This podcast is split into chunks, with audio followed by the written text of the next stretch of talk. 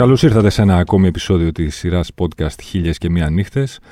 Είμαι ο Θεοδόσης Μίχος. Στόχος μου είναι να μαζέψω τα κομμάτια του μεγάλου παζλ της αθηναϊκής και όχι μόνο νυχτερινής ζωής μέσα από τις γλαφυρές αφηγήσεις των εκλεκτών καλεσμένων μου που βρέθηκαν στο σωστό μέρος και τη, τη σωστή στιγμή, έτσι.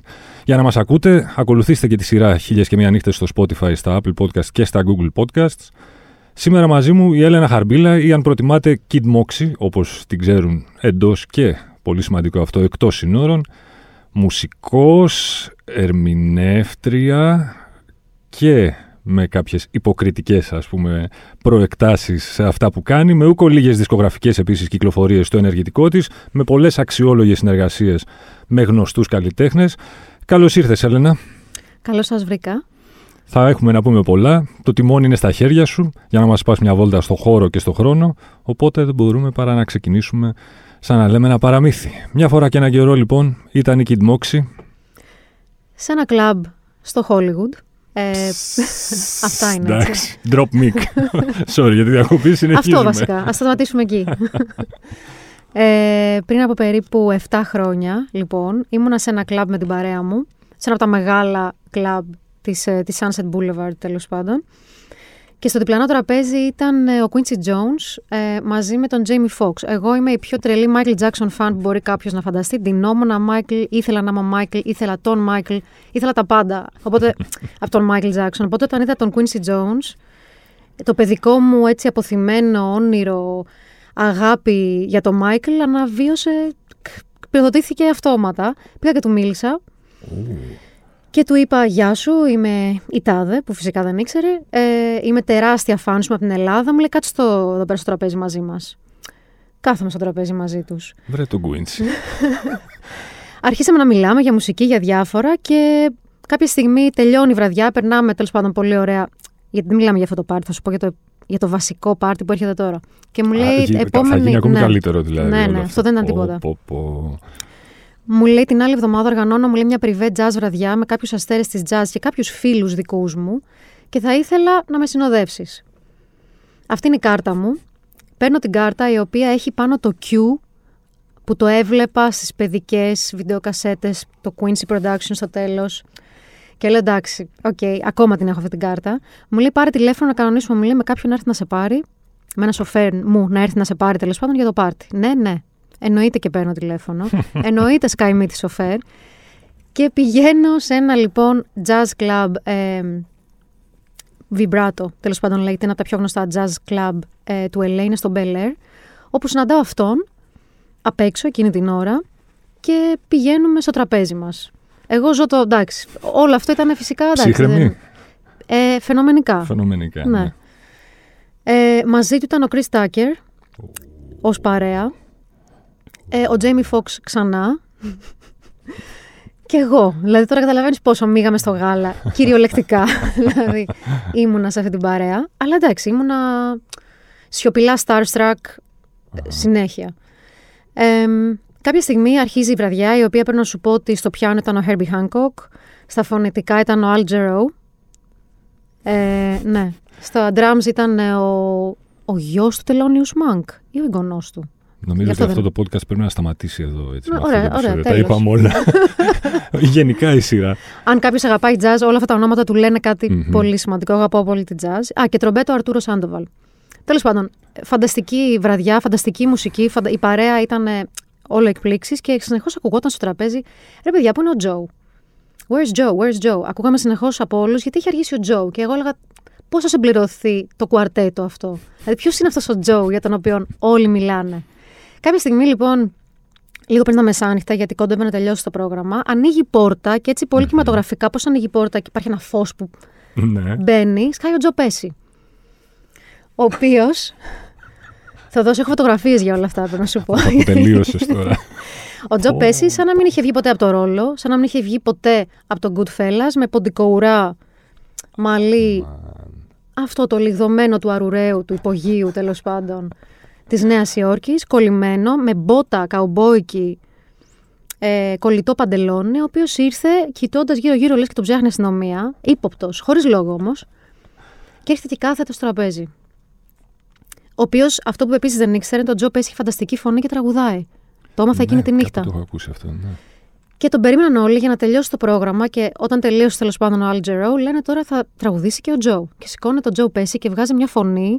Εκεί που τον έχει συνηθίσει να μιλάει σαν. Αυτός, σαν. Ναι, το νι- νι- από το, νι- το αυτό. υπόγειο κάπου βγαίνει αυτή η φωνή. Δεν βγαίνει, ξέρεις. Ε, βγαίνει μια φωνή αγγέλου, λίγο συνάτρα, λίγο φοβερό συνέστημα, φοβερό projection, ξέρεις. Μμμ. Και μένω ακόμα πιο πολύ εννεά, δεν ξέρω τι να... Δηλαδή έμεινα με, όλο- Ναι. με όλο το πακετάκι. Το πάρτι συνεχίζεται μετά από αυτό. Έχει κι άλλο δηλαδή. Το πάρτι συνεχίζεται στο σπίτι του Quincy Jones πλέον. Όπου λέει όλη η παρέα έρχεται όπως είστε και πάμε όλοι στο σπίτι μου.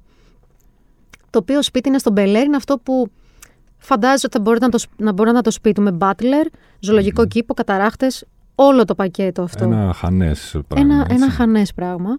Καλό γούστο όμως, έτσι κάνω μια, Πολύ μια καλό παρένθεση. γούστο. Ναι, Δεν και ήταν αυτό το χλίδο.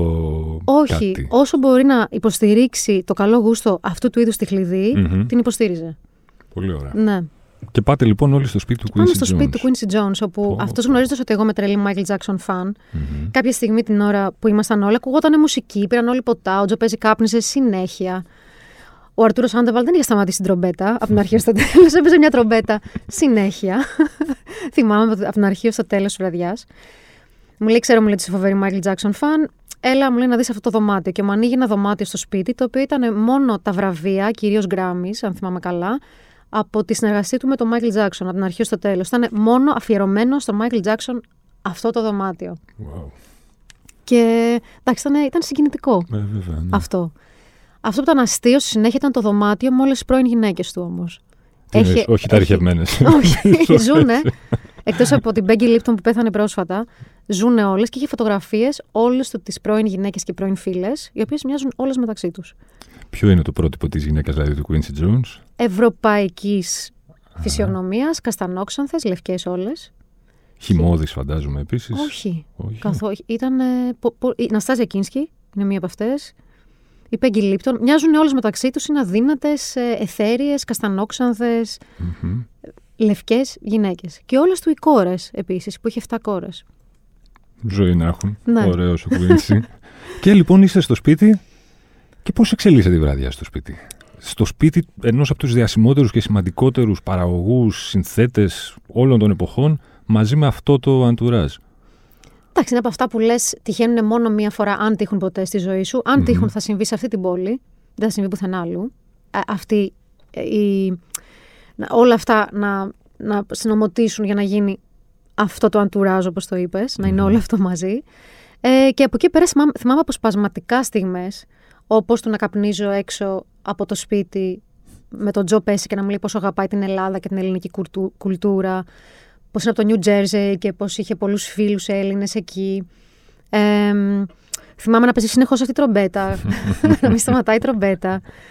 Ε, κάποια στιγμή φυσικά ο Quincy Jones που είναι ακόμα παίχτης, έτσι, μου είπε κάτσε και στο γόνατό μου λίγο.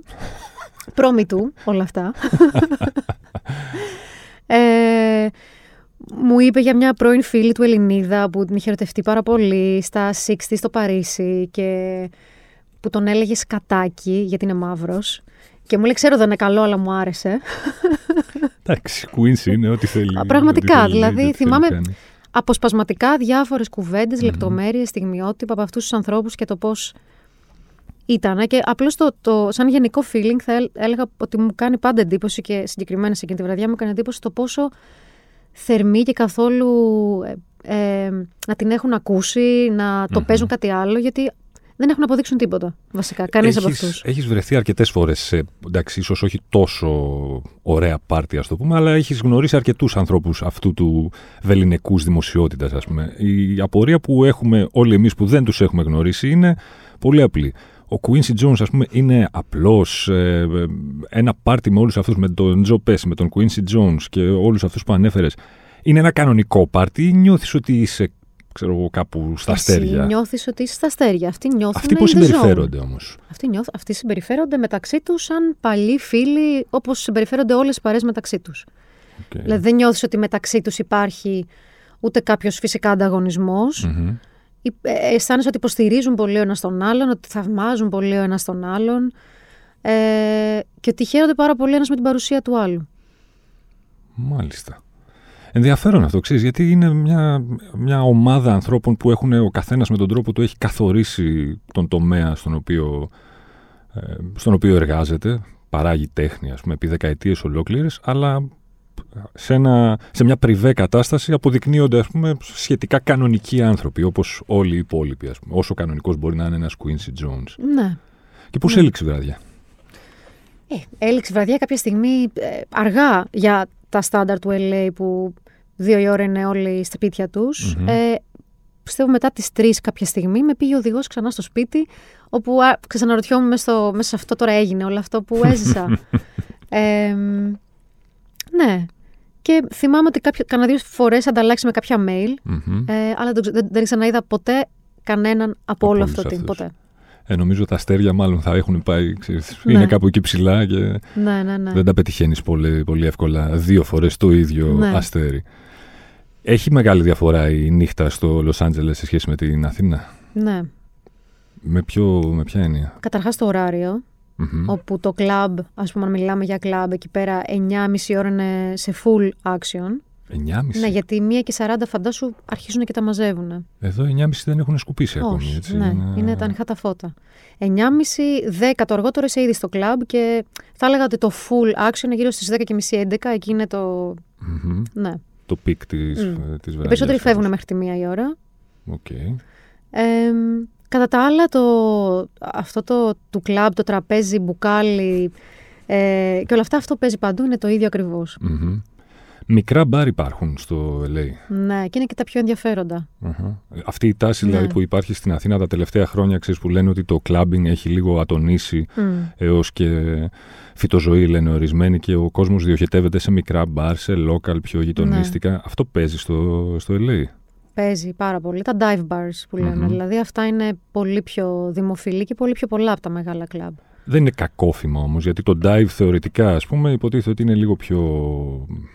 Είναι καλόφημα Λούμπεν, ας επειδή το πούμε. ήταν κακόφημα τώρα. Ναι. Δηλαδή είναι το meta state Μμμ. που τα, κάπως τα ορίζει. Δηλαδή κάποτε τα dive bars ήταν ίσως για, μηχα- στην Αμερική ήταν για μηχανόβιους ή είχαν πολλά drugs. Τώρα είναι το hipster culture που έχει Μμμ. πάει σε αυτά. Και που σίγουρα δεν πατάει το πόδι του σε κλαμπ. Ναι. Ναι. Ο κόσμος στο, στο Λος Άντζελες διασκεδάζει διαφορετικά πέρα από τα ότι πηγαίνουν και εκεί και εδώ σε μπαρ ή σε κλαμπ ή σε οτιδήποτε. Το, το vibe ας πούμε, του κόσμου είναι διαφορετικό στο Λος Άντζελες σε σχέση με την Αθήνα. Θα έλεγα ότι η μουσική είναι διαφορετική. Δηλαδή, δηλαδή εκεί πέρα ακούς πάρα πολύ hip hop. Που χου. θα έλεγα Μμμ. το νούμερο ένα πράγμα που ακούγεται παντού είναι η hip hop. Ε, και ξέρεις, τύπου top, top 40. Ενώ εδώ Ναι. πέρα, εμένα μου αρέσει πιο πολύ σίγουρα η ευρωπαϊκή, το ευρωπαϊκό clubbing όσον αφορά τη μουσική. Μμμ. Ε, λόγω της πιο μεγάλης αγάπης που έχεις ίσως με την techno, με, τα, Ναι. με τη house και όλα αυτά. Στο LA αυτά δεν τα βρίσκεις. Το αθηναϊκό χαρακτηριστικό, μάλλον το χαρακτηριστικό της αθηναϊκής νύχτας για το οποίο μιλάς πιο συχνά στους φίλους σου και στον κύκλο σου στο Λος Άντζελες ποιο είναι; Τι σου λείπει περισσότερο από το αθηναϊκό nightlife; Η διάρκεια. Η διάρκεια. ε; Ναι, δηλαδή το ότι, το ότι όλοι μέχρι τη μία έχουν φύγει Μμμ. ε, είναι κάτι το οποίο όταν τους λέω ότι μία η ώρα ουσιαστικά εκεί αρχίζει πραγματικά να δίνει στην, Αθή, στην Αθήνα, στην Ελλάδα γενικότερα, τους φαίνεται εξωπραγματικό. Όταν είσαι εδώ υπάρχει κάτι από το nightlife του LA που να σου λείπει; Όχι, αλλά γενικά δεν μου λείπει, όταν είμαι κάπου δεν μου λείπει το άλλο. Το άλλο. Όχι, δηλαδή το έχω ξεπεράσει αυτό γιατί μ' αρέσει όπου είμαι να, να βρίσκω πάντα τα καλά. Μμμ. Και υπάρχουν πολλά και στις δύο περιπτώσεις. Μετά από ένα χρόνο και βάλε πανδημίας, τι σου έχει λείψει περισσότερο σε ό,τι έχει να κάνει με, την, ε, με τη διασκέδαση και, την, και το να βγαίνεις έξω, ας πούμε. Τους τελευταίους μήνες με έχει πιάσει κάτι και ενώ ποτέ, ας πούμε, δεν δεν είχα πάει ποτέ μου σε rave party, δεν ήταν κάτι που είχα προλάβει, αλλά έλεγα ότι πόσο πραγματικά τώρα έχω ανάγκη να νιώσω κάτι τόσο μαζικό, τόσο δυνατό και τόσο έντονο, ε, με, σαν, όπως είναι η μορφή ενός rave party. Θα ήθελα Μμμ. πάρα πολύ κάτι τέτοιο. Στο, στο LA ο κόσμος στην ε, πανδημία και την, ξέρεις, όλο το social distancing, όλο αυτό το πακέτο, το, πώς το διαχειρίστηκε, πώς το έζησες εκεί και πόσο διαφορετικά το βλέπεις σε σχέση με αυτό που γίνεται εδώ πέρα; Την πρώτη καραντίνα που την έζησα εκεί, καταρχάς οι κανόνες ήταν πολύ πιο... Ε, δεν ήταν τόσο έντονοι όσο είναι εδώ, με άλλα λόγια. Δεν υπάρχουν τα SMS, δεν υπάρχουν... ε, όχι, δεν υπήρχε τίποτα από όλα αυτά. Μπορούσα να πάω να κάνω ό,τι θέλω έξω, με όποιον ήθελα, σε ό,τι ώρα θέλω. Μμμ. Ε, ούτε να γυρνάς σπίτι σου 9 η ώρα υπήρχε, δεν υπήρχε τίποτα από όλα αυτά. Αλλά υπήρχαν άλλα τότε, στην πρώτη καραντίνα. Ήταν η τρέλα με τα Black Lives Matter, όπου επειδή μένω και στο downtown γινόντουσαν διαδηλώσεις, ελικόπτερα, αστυνομίες. Γενικώς ε, Τραμπ. Ε, ήταν αυτή η αβεβαιότητα, θα φύγει, δεν θα φύγει, τι θα γίνει. Η Αμερική δεν είναι πια η Αμερική. Έχει μπει και ο κορονοϊός στο παιχνίδι, το οποίο ήταν πολύ πρωτόγνωρο τότε. Το οποίο τα έκανε όλα μια πολύ περίεργη χημεία. Ναι. Και έτσι βίωνα διαφορετικά την καραντίνα, αλλά λόγω των κοινωνικο-πολιτικών συνθήκων πιο πολύ, παρά λόγω του καθαυτού, Ναι. της πανδημίας καθ' αυτής. Μμμ. Η πανδημία ήταν το κερασάκι μέσα από όλα αυτά που γινόντουσαν τότε. Μάλιστα. Ε, και στην Αθήνα, εντάξει, ήταν, ε, είναι πολύ πιο αυστηρά τα πράγματα από ότι στην Αμερική. Την επόμενη μέρα πώς τη φαντάζεσαι, της, ε, τη νύχτα μάλλον της επόμενης μέρας μετά την πανδημία; Τώρα ε, έχουν ανοίξει πια τα, η εστίαση στην Αθήνα. Στο, φαντάζομαι και στο Λος Άντζελες είναι ανοιχτά; Εδώ και αρκετό καιρό. εδώ και αρκετό καιρό. Και μπαρ και τα λοιπά. Και ο κόσμος πηγαίνει κανονικά; Πηγαίνει κανονικά. Οι περισσότεροι φίλοι μου είναι εμβολιασμένοι ήδη. Μμμ. Οπότε γενικά υπάρχει μια επαναφορά πολύ πιο ολική από ό,τι έχουμε στην Ευρώπη. Κάποιοι ξέρεις, λένε ότι μετά το τέλος της πανδημίας, όποτε και αν έρθει αυτό, ότι θα ζήσουμε μια κατάσταση παρόμοια με εκείνη του, του Μεσοπολέμου. Ξέρεις, θα κάνουμε συνέχεια σεξ, θα πίνουμε άφθονο γλυκό κρασί, θα παρτάρουμε σαν να μην υπάρχει το αύριο. rave Πιστεύεις party που ότι- λέγαμε, αυτή η ανάγκη για το rave party. Πιστεύεις ότι νομίζω- όντως θα γίνει αυτό; Ναι, το πιστεύω. Γιατί αισθάνομαι ότι ήταν σαν κάποιος να σου λέει θα σου πάρω ένα χρόνο ζωής Μμμ. ε, και τι νιώθεις να σου παίρνει κάποιος ουσιαστικά χρόνο ζωής. Σου γίνεται και πιο πολύτιμος και θέλεις να ζήσεις και πιο μεγάλη ένταση. Τουλάχιστον εμένα αυτό μου βγάζει και σίγουρα δεν είμαι η μόνη. Μμμ. Ωραία, να, το, να επιστρέψουμε στο πάρτι αυτό το θρηλυκό που είπες με, τον, με κάτι τύπους που τους λένε, πώς τους είπες, Quincy Jones, Joe Κάτι, Pesci, κάτι, κάτι... Τζο, πέσει. Ναι, κάτι, κάτι παπούδια εκεί πέρα. τα συστατικά του καλού πάρτι ποια είναι κατά τη γνώμη σου; Δηλαδή για να στηθεί ένα καλό πάρτι ποια είναι τα πέντε πράγματα που πρέπει να έχει οπωσδήποτε; Πέρα από τον Παρέα είναι Quincy το Jones. νούμερο ένα. Η παρέα. Μπορώ να σου πω τα πέντε συστατικά, ο Τζο Πέσι, ο Quincy Jones, ο Chris Tucker. όχι, όχι, εντάξει, γιατί η αλήθεια είναι ότι έχω περάσει και πολύ πιο ωραία σε πάρτι που με, με φίλους μου φυσικά. Α, Οπότε θα έλεγα ότι νούμερο ένα είναι η παρέα. Μμμ. Ε, νούμερο ένα ή δύο είναι η μουσική, αλλά να είναι όλοι συντονισμένοι με, την, με, το, με το στυλ της μουσικής που παίζει, δηλαδή να, όλοι να το χαίρονται αυτό που ακούνε, να μην θέλουν οι μισοί να ακούνε hip hop και οι άλλοι να θέλουν να ακούνε trance. Μμμ. Οπότε να είναι όλοι λίγο στο ίδιο μήκος κύματος, μουσικά. Ε, και γενικά να μην υπάρχει αυτό το που στην Αθήνα τουλάχιστον, όχι τόσο πολύ τώρα, γιατί έχω και καιρό να βγω προφανώς, υπήρχε ένα το. Ένα κάπως του πέτου, να μην με δούνε, να μην γίνω ρεζίλη, να μην. Το φαίνεστε λίγο, ήταν ε, μια, πο- μια αξία πολύ. Είναι, ίσως, δεν ξέρω. Μου φαινόταν ότι ήταν πολύ έντονο το πώς θα φανεί αυτό και πώς θα είμαι και πρέπει να είμαι κάπως. Οι Αμερικάνοι δεν το έχουν αυτό. Πουχού.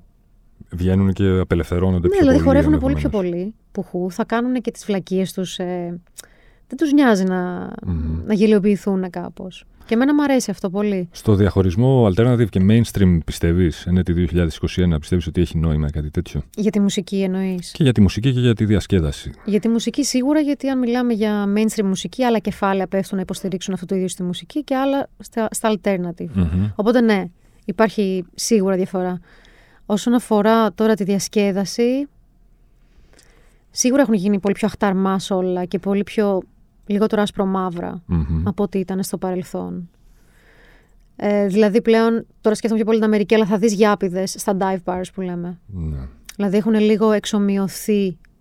Ε, και αυτό ναι, το θεωρώ πολύ καλό. Α, Να το μην- θεωρείς καλό, αυτό το θα ήταν η θεωρώ επόμενη μου καλό. Ναι, ερώτηση. γιατί θεωρώ οτιδήποτε είναι inclusive καλό. Μμμ. Δηλαδή το να περιλαμβάνεις διαφορετικές ομάδες ανθρώπων σε ένα χώρο, το βρίσκω ότι είναι ένα υγιές στοιχείο μιας κοινωνίας. Αντί να υπάρχει το, ε, το απόλυτο ότι αυτό είναι gay bar, αυτό είναι straight, αυτό είναι dive bar, αυτό είναι looks τάδε, ξέρω εγώ, με πορτιέρι. Δηλαδή είναι ωραίο να υπάρχουν ε, ένα μείγμα ανθρώπων έτσι κι αλλιώς. Η μουσική που σου αρέσει να χορεύεις όταν είσαι έξω και διασκεδάζεις, πόσο διαφορετική ή όμοια είναι με τη μουσική που γράφεις εσύ; Μέχρι πρόσφατα ήταν πολύ διαφορετική, γιατί προ- μέχρι πολύ πρόσφατα, και θα σου πω γιατί, γιατί τώρα έχω αρχίσει κάτι καινούριο που είναι πολύ πιο techno και dance, ε, η μουσική που μου άρεσε να χορεύω πάντα και ακόμα και συνεχίζει είναι η 90s, είναι η, η deep house, είναι η techno, ε, αλλά όχι τα πριόνια, ξέρεις, όχι η DM ας πούμε, ναι. Ε, τέκνο με ατμόσφαιρα. Οπότε και ποτέ δεν έκανα κάτι τέτοιο. Αλλά επειδή πρόσφατα είχα ασχοληθεί με το cyberpunk και με έβαλε σε ένα τρυπάκι της πιο πολύ της τέκνο Λίγο πιο πριονέ βέβαια από ότι εμένα μου αρέσει, αλλά αυτό ήταν που θέλανε τέλος πάντων. Άρχισα να μπαίνω λίγο στο τρυπάκι της τέκνο πιο πολύ και πρόσφατα άρχισα και ένα καινούριο project με ένα άλλο παιδί που λέγεται The Architect, που είναι based στο Λονδίνο, αλλά τώρα είναι και αυτό στην Ελλάδα, ε, όπως και εγώ λόγω της πανδημίας. Και κάνουμε ένα καινούριο project που το ονομάζουμε. Είναι βασικά η τέκνο που θα άκουγες σε ένα ναό. Να σου το πω και έτσι. Δηλαδή είναι τέκνο, η βάση, η βάση είναι τέκνο μουσική, αλλά με transcending στοιχεία. Με στοιχεία τα οποία είναι πιο χοροδιακά, λίγο πιο meditative, να σου το πω και έτσι. Καλό. Το παρουσιάζουμε στο Νιάρχο στις 29 Μαΐου σε live stream. Τι ωραία. Και λέγεται Temple. Άψογα. Ένοχες απολαύσεις έχεις από τραγούδια που ξέρεις, ντρέπεσαι εντός αγωγικών να πεις ότι σ' αρέσουν. Ξέρεις τι, δεν έχω ενοχές στην απόλαυση γενικότερα. Οπότε δεν είναι guilty pleasure ότι μου αρέσει και η Ariana Grande πολύ, που αυτό θα, θα μπορούσε να πει κάποιος ναι, ρε, τώρα. Και ο Justin Bieber θεωρώ ότι είναι φανταστικ, φανταστικά ταλαντούχοι και γουστάρω και τους δύο πάρα πολύ. Είναι περίεργο να παρτάρει κάποιος, ε, όπως μας κατηγορούν και μας το προσάπτουν ορισμένοι, να παρτάρει κάποιος μετά τα 30, μετά τα 35. Υπάρχει κάποια ηλικία που πρέπει να, να πεις κατεβάζω ταχύτητα, γιατί τώρα θα με κοιτάνε και θα με δείχνουν με το δάχτυλο και ενδεχομένως Αυτά είναι από τη Ελλάδας που δεν μπορώ καθόλου. Το ότι πρέπει να συμμορφωθείς μετά από ένα σημείο και μετά, γιατί τι θα πει βασικά ο άλλος, έτσι. Γιατί αυτό είναι, ποιος θα σε δει ο άλλος. Αν εσύ μέσα σου νιώθεις να χορέψεις και να, και να βγάλεις το πουκάμισό σου, επειδή σκέφτεσαι πώς θα φανεί αυτό και σταματάς τον εαυτό σου, θεωρώ ότι κόβεις κομμάτια σου. Και αυτό το θεωρώ άδικο να το κάνει κάποιος. Οπότε ένα μεγάλο όχι. Θεωρώ ότι είναι άκυρο αυτό σαν σκέψη. Άρα δεν σου φαίνεται ούτε σε ένα περίεργο αν βρεθείς σε ένα μπαρ, σε ένα πάρτι που χορεύει ο κόσμος τέλος πάντων και είναι ένας κύριος μέσα ή μια κυρία στη, στην τρίτη της ηλικία και χορεύει με το τέκνο που χορεύεις κι εσύ. Όχι, θεωρώ ότι θα είναι φανταστικό να το δω και θα τους χαρώ πάρα Ένα τραγούδι που βρέξει χιονίσει, θα το βάλει ο DJ σε ένα πάρτι, σε ένα κλαμπ, σε ένα, σε ένα μπαρ και δεν υπάρχει περίπτωση ό,τι και αν κάνεις να μην το παρατήσεις για να την αχτείς μέχρι το ταβάνι. Plastic Dreams, JD. Κλασικό 90s ε, επος Ναι. Συνταγή για γιατριά για το hangover την επόμενη μέρα, ποια είναι η δικιά σου; Αυτό ρωτάς για ένα φιλό, ας πούμε. για ένα φιλό, ναι, ακριβώς έτσι. Εντελώ τυχαία. Εντελώ τυχαία ρωτάς. Δεν είμαι πολύ καλή με αυτά, γιατί η αλήθεια είναι ότι δεν πίνω αλκοόλ πάρα πολύ. Δηλαδή πίνω, αλλά δεν γίνομαι τελείως κουρούμπελο. Ε, να. α, ε, ginger shot. Μου έχουν μάθει. Ναι, δηλαδή μικρά, μικρές, ε, μικρά σφινάκια από ginger την mm επόμενη μέρα. Τώρα καλοκαίρι που έρχεται, Ποιο ποιος είναι ο αγαπημένος σου, το αγαπημένο σου στυλ διασκέδασης, ας πούμε; Σου αρέσει να πηγαίνεις σε ένα beach bar και να μείνεις εκεί μέχρι να δύσει ο ήλιος, ας πούμε, ή σου αρέσει πάλι να είσαι στο κέντρο της πόλης, ξέρω κάπου έτσι. Κάπως έτσι; Και, και, και τα δύο μου έχουν. Έχω περάσει ωραία και στα δύο σενάρια. Α πούμε, σε beach bar τύπου να είμαι στη χρυσή αχτή, ας πούμε, στην Πάρο και να είμαι από το πρωί στο... μέχρι να φύγουν, ας πούμε, και οι τελευταίοι σερφερ. Το γουστάρω πάρα πολύ αλλά και στην πόλη, ξέρεις, από μπαρ σε μπαρ. Ε, και μου έχει λείψει και πάρα πολύ. Τώρα μου ξέρεις, το λέμε και αισθάνομαι ότι μιλάω για, για μια άλλη, για, μια άλλη εποχή. Ναι, για κάτι μακρινό. Στους, ε, στους φίλους σου στο Λος Άντζελες ή και όχι μόνο στο Λος Άντζελες, σε οποιαδήποτε άλλη γωνιά του πλανήτη, πώς θα περιέγραφες; Κωδικοποιημένα την ε, Αθηναϊκή νύχτα, γιατί να έρθουν εδώ; Και επίσης τι λένε εκείνοι, τι έχουν ακούσει για την Αθηναϊκή νύχτα; Γιατί εμείς εδώ στην Αθήνα πιστεύουμε ότι είναι κάτι ξακουστό και ότι είναι κάτι που δεν το συναντάς πουθενά άλλου, mm. στο δυτικό τουλάχιστον κόσμο. Είναι, ισχύει όντως αυτό; Καταρχάς, θα τους το, θα τους το έλεγα ως ε, ρομαντικό decadence.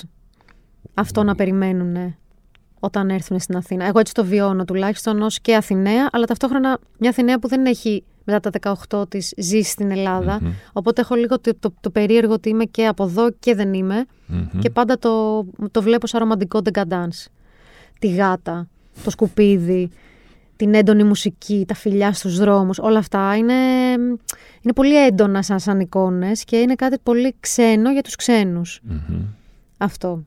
Τους μαγεύει όντως αυτό; Τους μαγεύει, αλλά νομίζω ότι είναι για λίγο. Δηλαδή ότι για εμπειρία εκτό, ε, σκέφτομαι τώρα πάντα με, τα, με αυτούς που ξέρω που έχουν στην, στην Αμερική, στην Καλιφόρνια. Και νομίζω ότι για λίγο είναι ένα φανταστικό escape, αλλά ότι και τους αρέσει να νιώθουν εκτός, έξω από τα νερά τους πολύ, γιατί αυτό είναι έξω από τα νερά του, το πώς διασκεδάζουμε εδώ, το πώς είναι η νύχτα στην Αθήνα. Και τους φαίνεται πολύ έντονη εμπειρία, αλλά δεν νομίζω ότι θα μπορούσαν ε, παρατεταμένα να έχουν αυτή την εμπειρία. Δεν θα άντυχε το σώμα τους ενδεχομένως. Θα, θα εκρήγνεται το μυαλό τους, κάτι θα γινόταν, κάτι θα, θα έκανε boom. Η καλύτερη, κατά τη γνώμη σου, εποχή της αθηναϊκής νύχτας ε, ποια ήταν, ποια σου λείπει περισσότερο. Δηλαδή είναι τώρα καλύτερα τα πράγματα ή στα 90s ήταν καλύτερα; Κοίτα, τα βλέπω τα 90s. Δεν τα... Θα ήθελα να είχα περισσότερες εμπειρίες από τα 90s, mm-hmm. από όσες έχω, η αλήθεια είναι. Και, αλλά νομίζω ότι τα 90s πρέπει και ήταν αυτό που θυμάμαι τουλάχιστον και αυτό το λίγο ελάχιστο που έζησα. Mm-hmm. Ήταν ο βασιλιάς της. Ε, της, ε, by far, δηλαδή δεν το συγκρίνω. Τα 80s δεν έχω κανένα reference, αλλά φαντάζομαι και τα 80s, ας πούμε, θα πρέπει να ήταν ε, επίσης μαγικά. Αλλά τα 90s στην Αθήνα συγκεκριμένα είχαν νομίζω μια ενέργεια πολύ. Δεν ξέρω, ήταν μια, ένα, μια άλλη ενέργεια, ίσως και μουσική εκείνης τη εποχής. Α πούμε, λέγαμε πριν για Plastic Dreams, για όλα αυτό, αυτή τη σκηνή που πρώτη φορά ακούστηκε μουσική για κλαμπ. Η μουσική για κλαμπ ήταν στα 90s. Δεν υπήρχε στα 80s. Στα 80s υπήρχε ήδη μουσική που έπαιζε στο ραδιόφωνο που τύχαινε να παίζει και στα κλαμπ. Αλλά μουσική για κλαμπ, το club culture είναι τα 90s. Ωραία, ξεκινήσαμε αυτή, αυτές τις πολύ ωραίες ιστορίες με αυτό το θρηλυκό πάρτι με τον, ε, στο σπίτι του Quincy Jones. Θα το κλείσουμε όλο αυτό με, το, με την αφήγησή σου, αν θυμάσαι πώς ήταν και πώς ένιωσες την πρώτη φορά που βγήκες για κλάμπινγκ. Στη ζωή μου. Ναι. Το θυμάσαι που το ήταν; Το θυμάμαι. Το θυμάμαι. ήταν, ε, ήταν στη Νέα Σμύρνη με μια παρέα από μεγαλύτερες κοπέλες που είχαμε βγει και ήταν, ε, ήταν κάτι καλά. Έγινα addicted κατευθείαν στο κλαμπ. Δηλαδή ήμουν από τα, από, τα παιδιά που όταν αρχίσα να βγαίνω στα 14 άρχισα να βγαίνω. Ε, με την κολλητή μου φίλη που έμενε και στη Νέα Σμύρνη τότε ξενυχτούσαμε όλο το βράδυ και πηγαίναμε κατευθείαν σχολείο. Ου. Ναι, θα μου πει οι γονείς σα που ήταν και όλα αυτά. Μα σε εμπιστευόντουσαν γιατί έλεγα ότι κοιμάμαι στη φίλη μου. Το σκάγαμε το βράδυ και, και αυτό γινόταν τουλάχιστον τρεις φορές την εβδομάδα. Και τότε πίναμε Και τότε κάναμε και το stop. Γιατί δεν είχαμε, δεν, μας, δεν ξέρω ότι βγαίναμε, δεν είχαμε λεφτά πάνω μας. Οπότε είχα βιώσει το, το πρώτο, τις πρώτες έτσι, βραδιές και τον πρώτο καιρό που έκανα κλάμπινγκ ως κάτι ότι ξαφνικά είχα κάνει εκτιναχθεί σε μια άλλη διάσταση. Κοσμογονία. Ε. Ναι, ότι άνοιξε ένας τεράστιος άλλος κόσμος της νύχτας και ότι ήθελα να είμαι μόνο εκεί. Δεν ήθελα να είμαι στην... σε αυτά που ήξερα μέχρι ναι. Για μια γυναίκα έχοντας. Ε, βασικά είναι εν εξελίξη, δεν έχει ολοκληρωθεί το μη του κίνημα, το οποίο εσύ το έζησες και στην καρδιά του, ας πούμε, μιας και ας πούμε ότι γιγαντώθηκε στην, ε, στις Ηνωμένες Πολιτείες. Τώρα μια γυναίκα νιώθει διαφορετικά όταν βγαίνει έξω, νιώθει πιο ασφαλής σε σχέση με το πώς μπορεί να νιώθει πριν από 8 χρόνια, πριν από 10, πριν από 5. Κοίτα, εγώ το Me Too το έχω ορίσει λίγο από ανθρώπους που ήδη ξέρεις ότι κάποιος ε, στη δουλειά το έχω ορίσει κάπως έτσι, όχι πιο πολύ με παρενόχληση στο δρομο Οπότε δεν θεω, εγώ δεν αισθάνομαι πιο πολύ ασφάλεια τώρα από ότι αισθανόμουν πριν από τέσσερα χρόνια, δηλαδή πριν το MeToo. Στο δρόμο. Αισθάνομαι πιο πολύ ασφάλεια στη δουλειά.